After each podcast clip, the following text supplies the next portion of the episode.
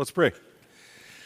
Father, we thank you for bringing us together again today. We thank you for the rain that you keep giving us and help us not to complain against it, but to be thankful for it. We do thank you. And we thank you for your word and pray that you would help us to understand it and be have our minds uh, softened, our hearts softened, our minds opened up and strengthened by your word. We pray in Jesus' name, amen. So we're in chapter 19 today. moving right along.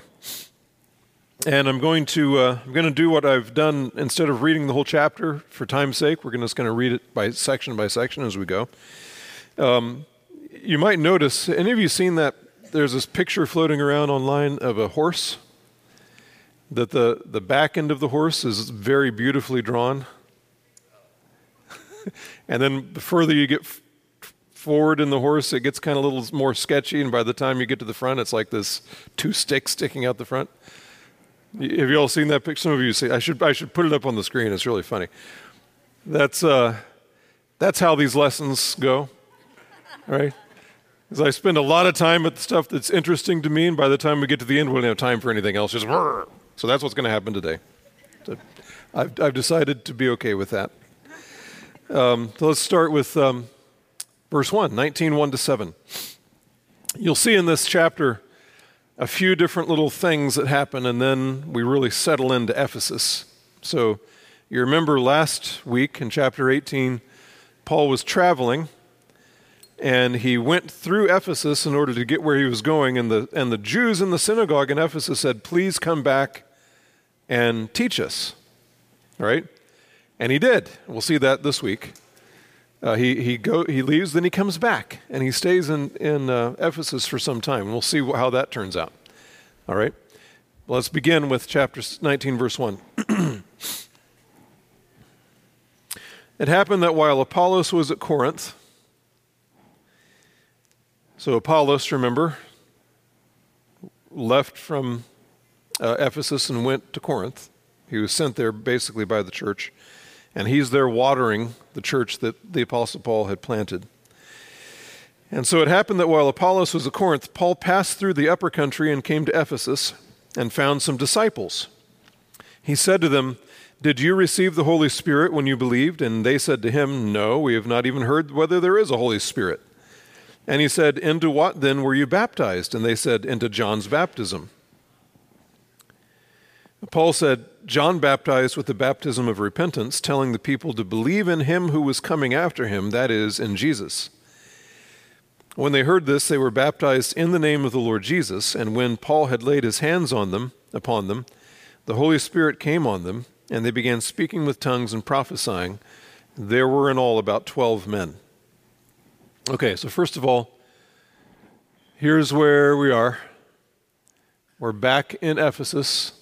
So it begins by saying Apollos is all the way over here in Corinth, and Paul is coming along this way, goes through what's called the upper country here, and then comes in to, and comes down to Ephesus. So that's where we are.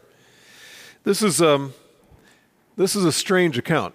Okay, here you have t- around twelve men. It says at the end, whom Luke calls disciples up at the beginning, and yet they haven't received the Holy Spirit, and evidently they haven't even heard of him.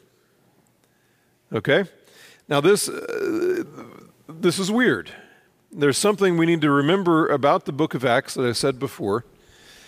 Uh, some of what we read in the book of Acts is describing weird situations, not telling us what's normal, because it's by definition a weird time.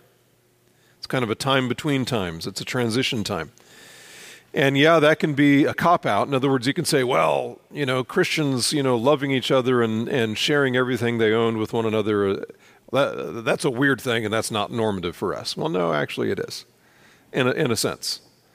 You know, there are all kinds of things that we could say, no, that doesn't apply, but they do. But the fact remains, there are things that are weird. And this is a unique time. There are unique things happening in the book of Acts. The day of Pentecost was unique that's not that doesn't happen every Sunday, you know. Uh, the gospel going to the Gentiles for the first time is unique by definition. First things are unique, right? Uh, there are miracles and signs that are not normal. Um, we'll see some of that even today in the passage in chapter 19. And this is a time of overlap. Old things are passing away, new things are coming. And so that's what's going on here with these 12 disciples, okay?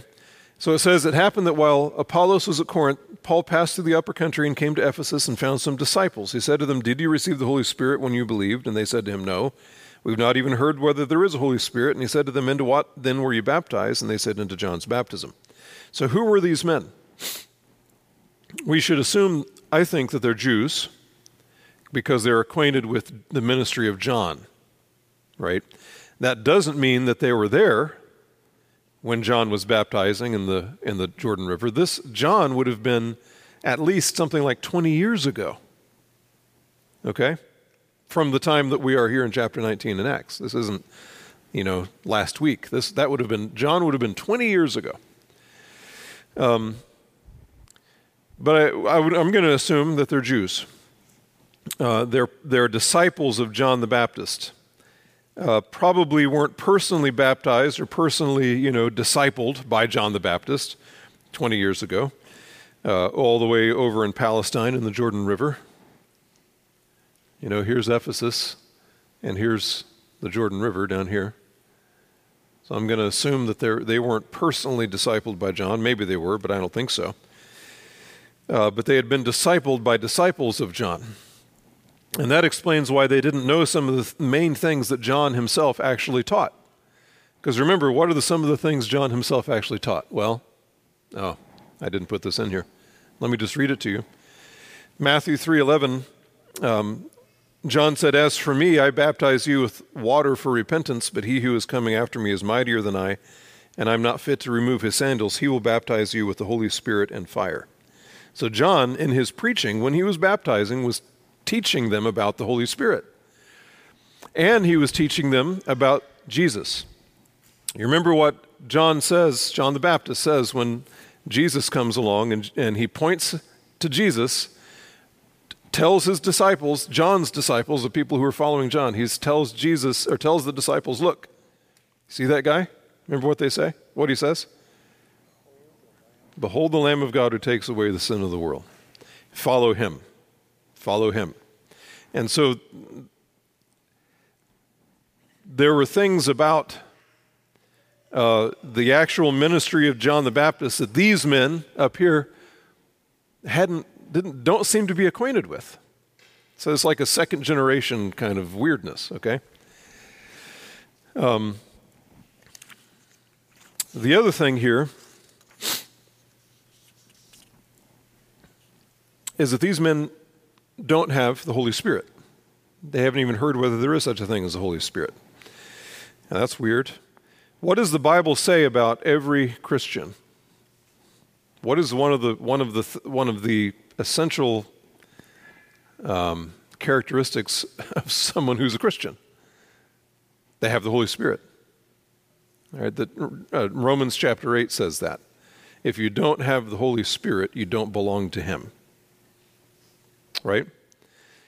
So these men are, are something like almost Christians, okay? They're, they're this weird holdover, kind of overlap from John's ministry. They're certainly sympathetic and open and, and, and want to, they just don't know. And so the Apostle Paul tells them more of the truth. Yes, John?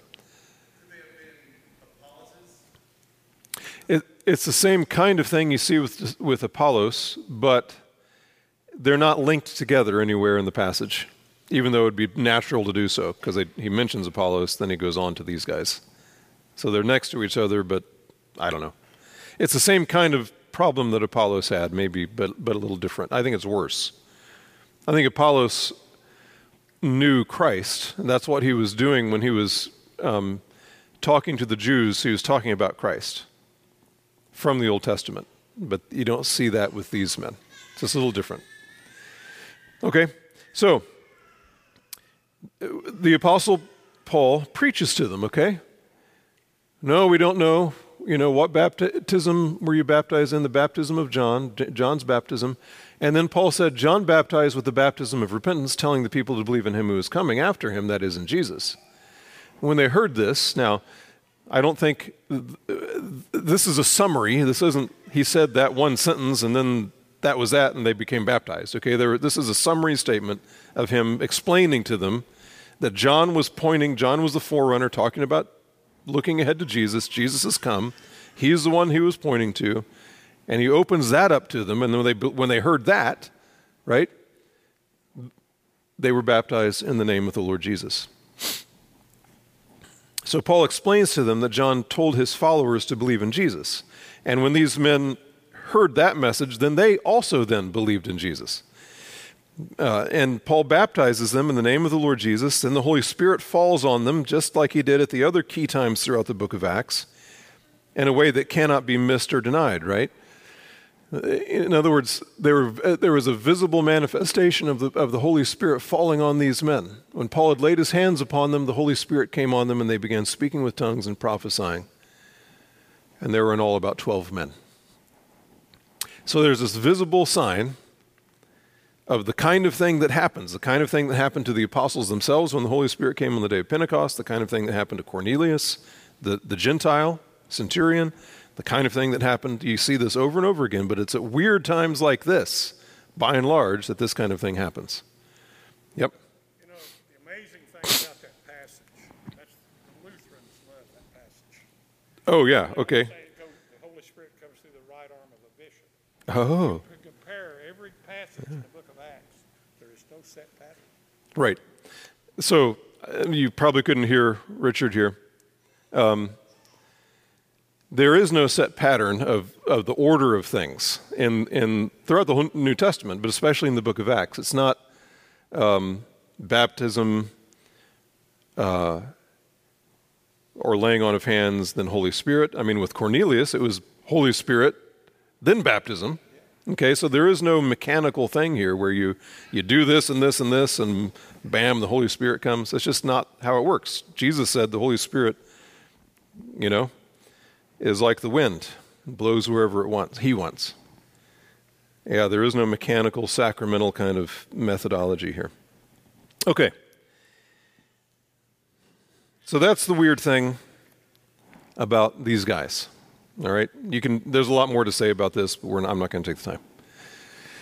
Um, let's move on. Chapter, or verse eight. And so he's in Ephesus, right? And he does what he always does he entered the synagogue. And he continued speaking out boldly for three months. All right, so three months, that's what? Uh, 12 Sabbaths. I, is my math right? Yeah. You know, a quarter. Uh, reasoning and persuading them about the kingdom of God. But when some were becoming hardened and disobedient, speaking evil of the way before the people, he withdrew from them and took away the disciples, reasoning daily in the school of Tyrannus. This took place for two years, so that all who lived in Asia heard the word of the Lord, both Jews and Greeks. And so here again, he does what he always does, right? He goes into a city. If there is a synagogue, if there's enough Jewish, Jewish male adults to have a synagogue, he goes into the synagogue. He is a rabbi. He's recognized. You have to wonder every time he goes into these synagogues, he ends up able having the having the floor, you know, having the podium, being asked and expected to teach. It's because he's he's he is a rabbi. He is you know a rabbi who is trained by the most highly respected rabbi in the Jewish world. And so and and people know this. And so when he he comes into a town and goes to the synagogue, he's he has a a platform, right? And he's able to teach. In this case, he's able to teach, it says, for three months, every single Sabbath. And he's reasoning and persuading them about the kingdom of God. We're going to come back to that in a minute. But then what often, or actually always happens, again happens here, right? And we've seen this over and over again, that we don't even need to talk much about it, but you see it over and over again, right? They become hardened and disobedient, speaking evil of the way. That's the, the way of Christ before the people, so they start talking against what the Apostle Paul is teaching and trying to get the people not to believe it. And so when that happens, instead of subjecting the new Christians to that kind of um, attack against their faith, right, he takes them out and goes to a place called the School of Tyrannus. This is probably um, kind of a lecture hall, uh, a place, a, a school that probably taught philosophy. It was probably a Greek teacher and he and the apostle paul was able to use his place right his building. He rented out the building or something and was able to teach for another two years uh, daily not just every sabbath not once a week but daily. So two years daily lecturing you know teaching preaching the, the kingdom of god. So that this place took place for two years, so that all who lived in Asia heard the word of the Lord, both Jews and Greeks. Now, when we read Asia, don't think China or, you know, Japan. this is Asia Minor. This is Turkey. What we think of today as Turkey. It's a, it's a Greek or a Roman colony or uh, province.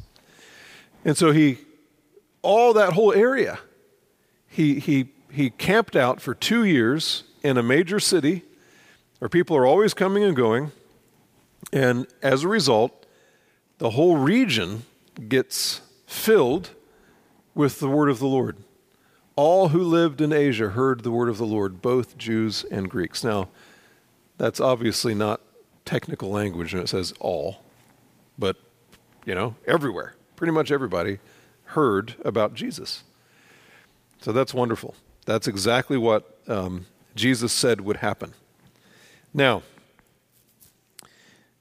I want to slow down here and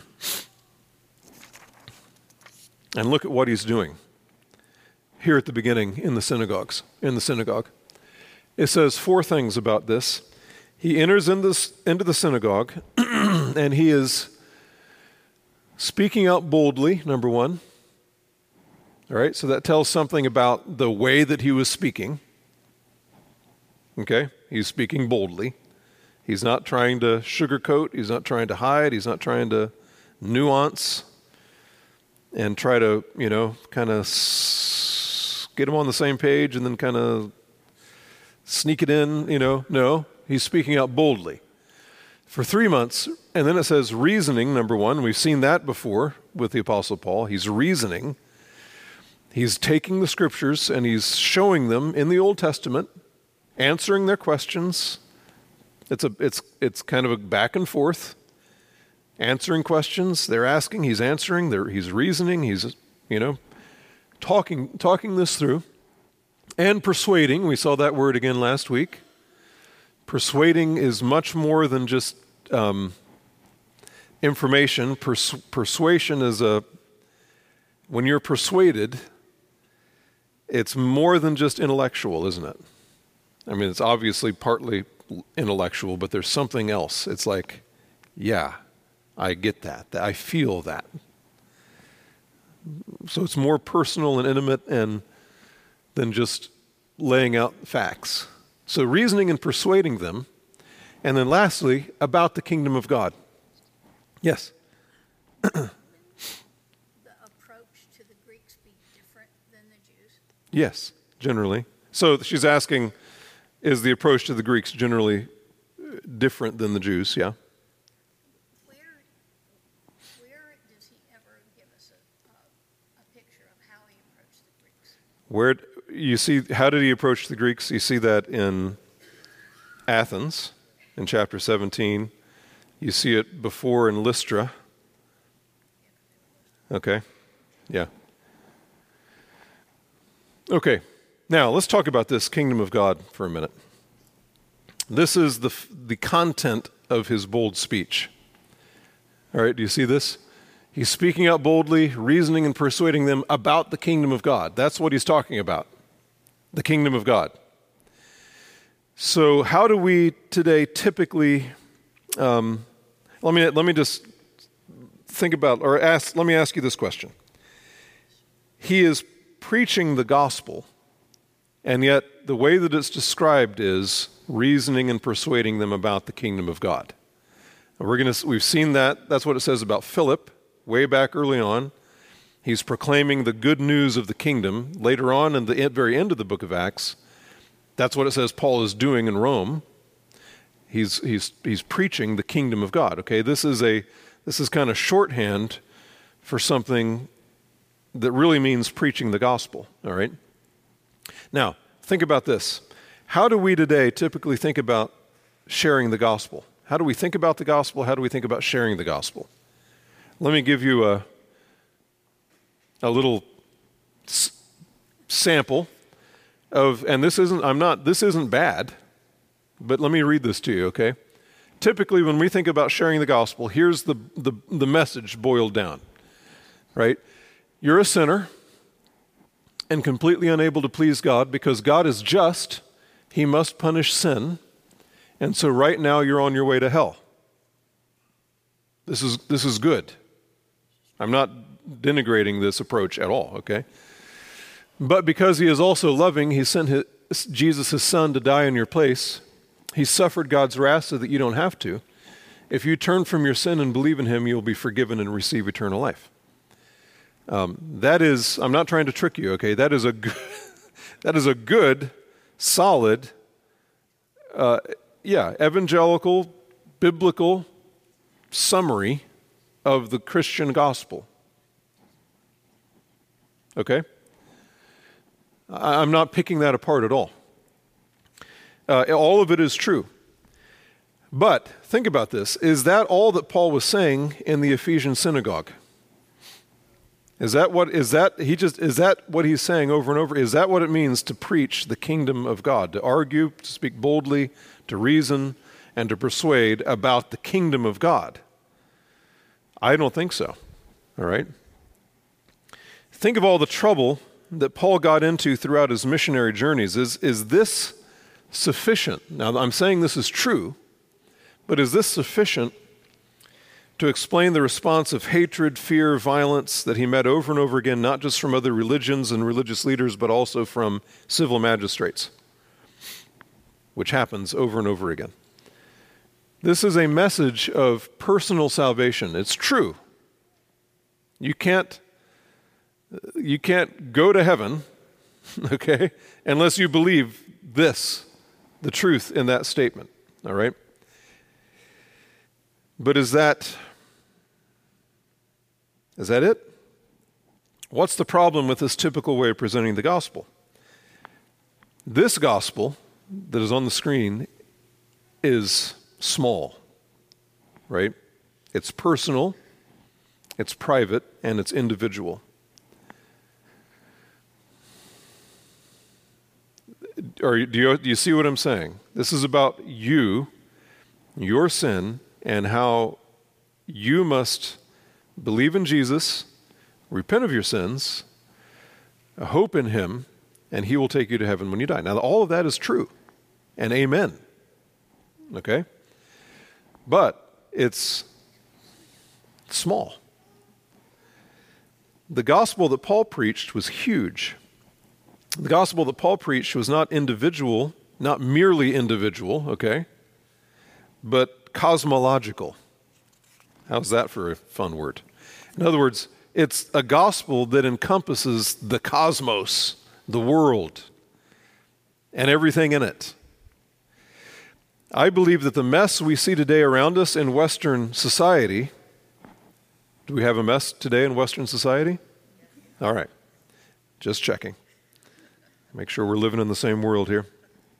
The, I believe the mess we see around us in the Western society is because the church gave up Paul's cosmological gospel in exchange for a little gospel, a truncated gospel.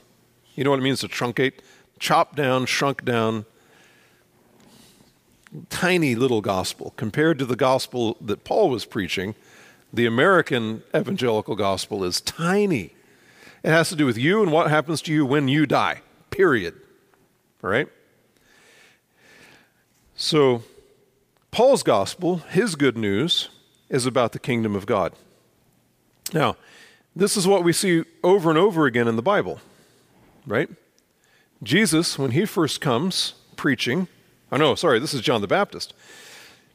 when John the Baptist first comes preaching. Now, in those days, John the Baptist came preaching in the wilderness of Judea, saying, Repent, for the kingdom of heaven is at hand. That's the language he uses. The kingdom of heaven is at hand. That's bigger than you don't want to go to hell when you die, do you? Now, you don't want to go to hell when you die. I'm not denigrating that in the least. But the mes- that's a small thing inside of the big thing. Jesus himself, of course, from that time, this is when he first comes on the scene in his public ministry. Jesus began to preach and teach, saying, to preach and say, Repent, for the kingdom of heaven is at hand. He was going throughout all Galilee, teaching in their synagogues and proclaiming the gospel of the kingdom. You see this in the book of Acts, even on the day of Pentecost, okay? The, the message, the, the core of the message of the sermon in the, in the, uh, on the day of Pentecost that Peter preaches to the Jews has to do with Jesus and his kingship, his lordship, his authority. And so, this is Peter. For it was not David who ascended into heaven but he himself says, David himself says, The Lord said to my Lord, Sit at my right hand until I make your enemies a footstool for your feet. That is from Psalm 110. That line, this quote right here, is from Psalm 110. Psalm 110 is the most frequently quoted section of the Old Testament anywhere in the New Testament. That is what the apostles repeat over and over and over and over again in their preaching and in their writing. That is the summary of, of what Jesus came to do. The Lord said to my Lord, Sit at my right hand until I make all your enemies a footstool for your feet. That's what it is. And then he says, Therefore, let all the house of Israel know for certain that God has made him both Lord and Messiah, Christ, this Jesus whom you crucified. That's the message. It's not just a message of personal salvation, it's a message of the kingship of Jesus, the kingdom. All right? You see this in, in even in the Apostle Paul speaking to Gentiles. Okay? Speaking to the Greeks in Acts 17. When he's in Athens, we saw this oh, two weeks ago, and he's preaching to the Greeks who don't have the Old, Old Testament, but the message is exactly the same, right? Therefore, so this is the point of the sermon, having overlooked the times of ignorance, God is now declaring to men that all people everywhere should repent because he has fixed a day in which he will judge the world in righteousness through a man whom he has appointed, having furnished proof to all men by raising him from the dead. This is the authority of, G- of King Jesus to judge the world. That's the message. Jesus Christ has come. He is King of kings and Lord of lords, and he has established his kingdom, and if you reject that, he will crush you. He will put you under his feet, right? You see this in the Apostle Paul in 1 Corinthians. 1 Corinthians 15 begins by saying, if you remember, and now this is the gospel that I proclaim to you, which you received and which you stand, that um, Christ Jesus, um, now I'm going to stumble. I don't have it in front of me.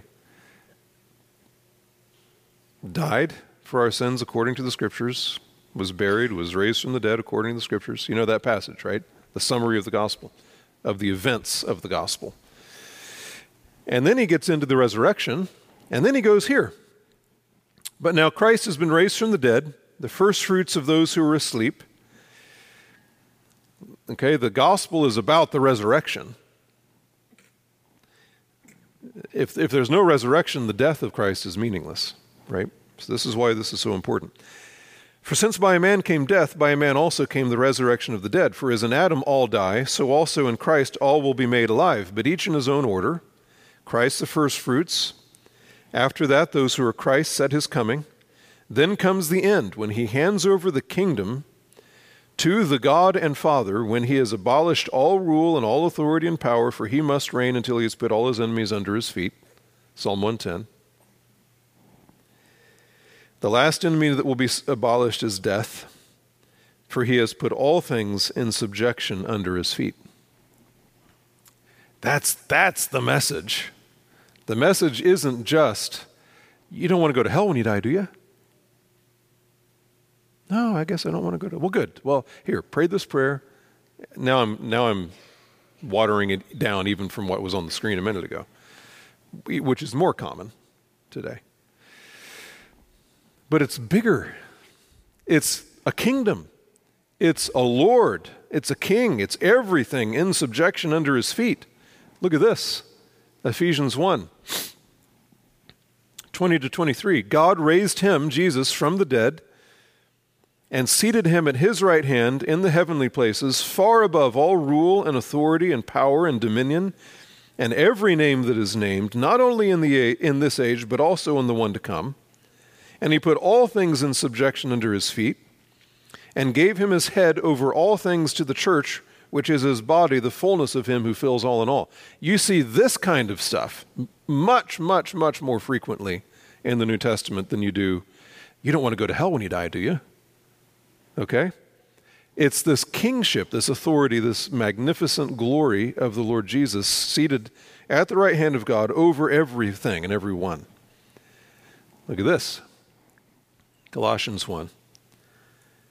God rescued us from the domain of darkness. So here you have, an, an uh, you know, salvation. We are rescued from the domain of darkness. Yes? But look at the language. He's rescued us from the domain of darkness and transferred us to what? The kingdom of his beloved Son, in whom we have redemption, the forgiveness of sins. So that's that. There's the blood of Jesus. There's the cross. There's repentance and faith that we, there's the, the thing that we always want to shrink the gospel down to at, at the expense of everything else. It's there absolutely it's there. But look what look at everything else around it, right? In whom we have redemption, the forgiveness of sins. He is the image of the invisible God, the firstborn of all creation. That means the, the absolute authority over all creation, is what that means. For by him all things were created, both in the heavens and on earth, visible and invisible, whether thrones or dominions or rulers or authorities. All things have been created through him and for him.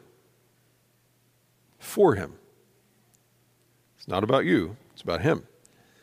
Right? And he is before all things, and in him all things hold together. He is also head of the body, the church. And he is the beginning, the firstborn from the dead, so that he himself will come to have first place in everything. For it was the Father's good pleasure for all the fullness to dwell in him and through him to reconcile all things to himself, having made peace through the blood of his cross. Through him, I say, whether things on earth or things in heaven. So here you have this again the blood of his cross, right? Redemption, the forgiveness of sins, the blood of his cross. But if you read this the way that we're used to reading things, that's all you see anymore. All, all, that means, yeah, oh yeah, that's that's that means we get to go to heaven when we die. That's all it means. You know? No, it's not all it means. It's the gospel of the kingdom. The kingdom of God. This is what the, the apostle Paul is is spending months and years preaching, not just uh, if if you die today, you know, and you're standing before God, and He asks you, "Why should I let you into heaven?" What would you say? That's not what He's spending three months and two years saying over and over again. He's proclaiming to them the kingship of the Lord Jesus, exalted as head over all things for the sake of the church. One more passage. This well, sorry, I'm lying to you. It's not one more passage. Uh, another passage. This is, in, this is the whole message of the Old Testament. All right? When, when Jesus, or when, when the Old Testament thinks about the Messiah coming, this is the kind of thing that it says. Sing to the Lord a new song. This is Psalm 96. Sing to the Lord a new song. Sing to the Lord all the earth. Sing to the Lord, bless his name, proclaim good tidings, okay, gospel, good news, good tidings. Proclaim good tidings of his salvation from day to day. Jesus loves you and has a wonderful plan for your life. No. Proclaim good tidings of his salvation from day to day. Tell of his glory among the nations, his wonderful deeds among all the peoples, for great is the Lord and greatly to be praised. He is to be feared above all gods. For all the gods of the peoples are idols, but the Lord made the heavens. Splendor and majesty are before him. Strength and beauty are in his sanctuary. Ascribe to the Lord, O families of the peoples, ascribe to the Lord glory and strength. Ascribe to the Lord the glory of his name. Bring an offering and come into his courts. Worship the Lord in holy attire. Tremble before him, all the earth. Say among the nations, The Lord reigns. Indeed, the world is firmly established, it will not be moved. He will judge the peoples with equity. That's the, that's the good news. The Lord reigns and he will judge. That's exactly what the Apostle Paul did in, in Acts 17.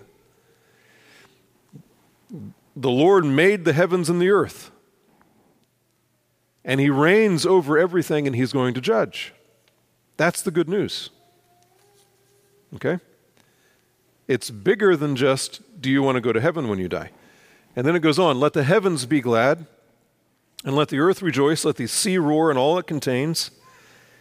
You see what I'm saying by cosmological? We're talking about the trees and, the, and the oceans and the fields and everything. Let the heavens be glad, let the earth rejoice, let the sea roar and all it contains, let the field exult and all that is in it. Then all the trees of the forest will sing for joy because they believed in Jesus and get to go to heaven when they die. No. Oh.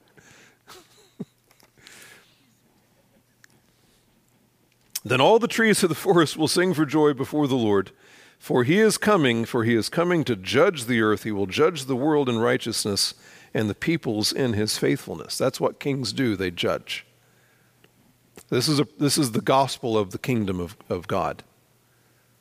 It's not just for the Jews, it's for the whole world. It's not just for the world, it's for the cosmos.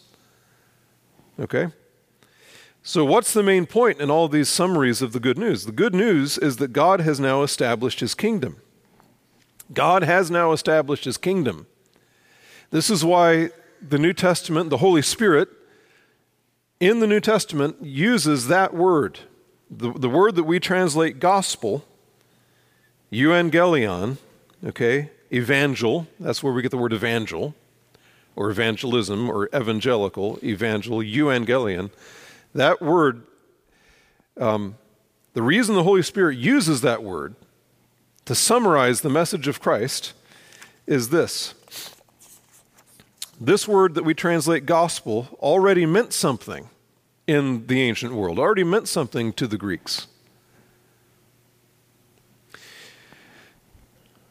It was the good news of victory. It was the word, gospel, good news, was the word that was used uh, to, to declare a message of triumph proclaimed on behalf of a Savior who had brought order and harmony by taking dominion upon his shoulders. In other words, that's what would have been used for Caesar, the emperor.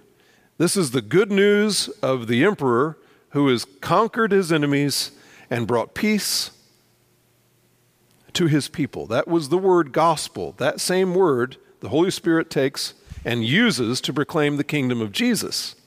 Because everyone would have known exactly what it was talking about. It wasn't, oh, that means I get to go to heaven when I die. I mean, you do. You do. That's, yeah, you do. But it's bigger than that. This is the background of the Great Commission. All authority has been given to me in heaven and on earth. Why? Well, because he's the king. His kingdom is here. Therefore, go and make, or go therefore and make disciples of all the nations, baptizing them in the name of the Father, the Son, and the Holy Spirit, teaching them to observe all that I commanded you. And lo, I'm with you always, even to the end of the age. That's the background of the great consummation. You got the Great Commission, and you've got the great at the beginning. You've got the great consummation at the end. Revelation 11:15. Then the seventh angel sounded, and there were loud voices in heaven saying, The kingdom of this world has become the kingdom of our Lord and of his Christ, and he will reign forever and ever. He, he will have put all of his enemies under his feet. Revelation 12:10 Then I heard a loud voice in heaven saying now the, the salvation and the power and the kingdom of our God and the authority of his Christ have come. Wait, read that again. Now the salvation and the power and the kingdom of our God and the authority of his Christ have come. We read that and we think, yeah, salvation. I get to go to heaven when I die. For the accuser of our brethren has been thrown down, who acu- he who accuses them before our God day and night. The enemy, the ultimate enemy, Satan, is, is destroyed. That is what the Apostle Paul is preaching for three months, Sabbath after Sabbath, in the Jewish synagogue. It's really the message of the whole Old Testament fulfilled in King Jesus. And that kingship and rule and authority over all things in heaven and on earth, visible and invisible, whether thrones or dominions or rulers or authorities, all of that is manifested here and now in this age, not only in the age to come, but also in this age. Okay? He is putting his enemies under his feet. And that's the message. That's the message that Paul is preaching over and over again. That's the message that keeps almost getting him killed. It's not Jesus loves you and has a wonderful plan for your life. It's getting him almost killed, city by city by city by city. There's another king, Jesus. And the implications of that are, are, are cosmological, not just personal and private. And there, are, uh, there we go. I've blown my whole time. Let me read. Let me let's read the rest of the chapter. How's that? The proof of that was evident for everyone to see in his ministry in Ephesus. Look, look at what happens. Verse 11.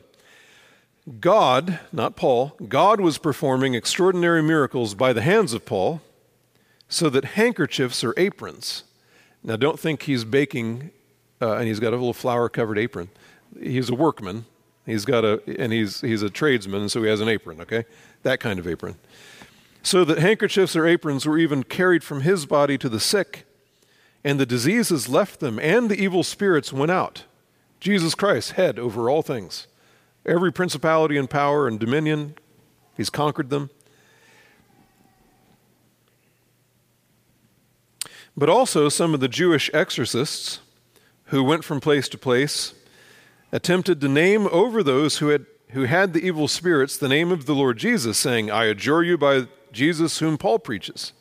So these were they were using Jesus. These are not believers in Jesus. They're using the name Jesus as a magic word to, to you know have power over demons or whatever. And seven sons of one Sceva, a Jewish high, a chief priest, were doing this. And the evil spirit answered them and said, I recognize Jesus, and I know about Paul, but who are you? And the man in whom was the evil spirit leaped on, uh, on them and subdued all of them, seven.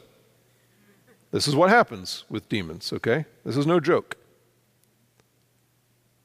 Remember the one in, in the Gospels is breaking chains. No joke. And he subdued all of them and overpowered them so that they fled out of that house naked and wounded. This became known to all, both Jews and Greeks, who lived in Ephesus, and fear fell upon them all, and, and the name of the Lord Jesus was being magnified. The name of the Lord Jesus is not something you can trifle with and throw around like a little magic word to get what you want. That's, that's why the name of the Lord Jesus is glorified here. All right? Many also of those who had believed kept coming, confessing and disclosing their practices. So these are now Christians who are convicted of their practices. What practices? And many of those who practiced magic brought their books together and began burning them in the sight of everyone, and they counted up the price of them and found it 50,000 pieces of silver. So the word of the Lord was growing mightily and prevailing. Prevailing is a kingdom word. You understand? Conquering, winning, taking ground. 50,000 pieces of silver is what it says here. There are two pieces of silver this, this could be referring to if it's a denarius. Um, that was worth one day's wages for, a, for an average worker, a day's pay. So that would make, make it, in our number, in our money, $5.5 million worth of magic books burnt. Now, if it was the other piece of money, the other piece of silver, which is a talent, which is worth a year's wages, we're talking about $1.5 billion worth of stuff burned. Books are very expensive. You don't get them on Amazon for $3.99.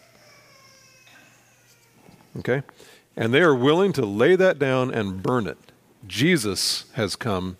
He's conquered us and these demons, and we are now being taught by the Apostle Paul to do everything he's commanded, that Jesus, the Lord God Himself, has commanded, which includes throwing off the magic arts, which are real, by the way, not, not some hat trick. Okay, keep going. Now, after these things were finished, Paul purposed in the Spirit to go to Jerusalem after he had passed through Macedonia and Achaia, saying, After I have been there, I must also see Rome. And having sent into Macedonia two of those who ministered to him, Timothy and Erastus, he himself stayed in Asia for a while. About that time there occurred no small disturbance concerning the way, for a man named Demetrius, a silversmith, who made silver shrines of Artemis, was bringing no little business to the craftsmen. These he gathered together with the workmen of similar trades and said, Men, you know that our prosperity depends upon this business. You see and hear that not only in Ephesus, but in almost all of Asia, this Paul has persuaded and turned away a considerable number of people, saying that gods made with hands are not gods at all. Not only is there great danger that this trade of ours fall into disrepute, but also that the temple of the great goddess Artemis will be regarded as worthless, and that she whom all of Asia and the world worship will even be dethroned from her magnificence. Besides that, our money. When they heard this and were filled with rage, they began crying out, saying, Great is Artemis of the Ephesians. The city was filled with con- the confusion and they rushed with one accord into the theater, dragging along Gaius and Aristarchus, Paul's traveling companions from Macedonia. And when Paul wanted to go into the assembly, the disciples would not let him, would have got him killed. Also, some of the Asiarchs, who were friends of his, sent to him and repeatedly urged him not to venture into the theater. So then, some were shouting one thing and, and some another, for the assembly was in confusion, and the majority did not know for what reason they had come together. Some of the crowd concluded it was Alexander, since the Jews had put him forward, and having motioned with his hand, Alexander was intending to make a defense to the assembly. But when they recognized he was a Jew, a single outcry arose from them all as they shouted for about two hours, Great is Artemis of the Ephesians. After quieting the crowd, the town clerk said, Men of Ephesus, what man is there? Uh, what man is there, after all, who does not know that the city of the Ephesians is guardian of the temple of the great Artemis and of the image which fell down from heaven?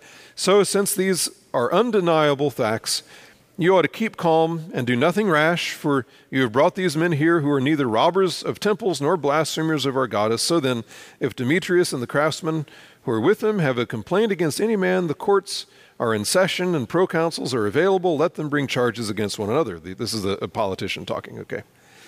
But if you want anything beyond this, it shall be settled in the lawful assembly. For indeed, we are in danger of being accused of a riot in connection with today's events, since there is no real cause for it.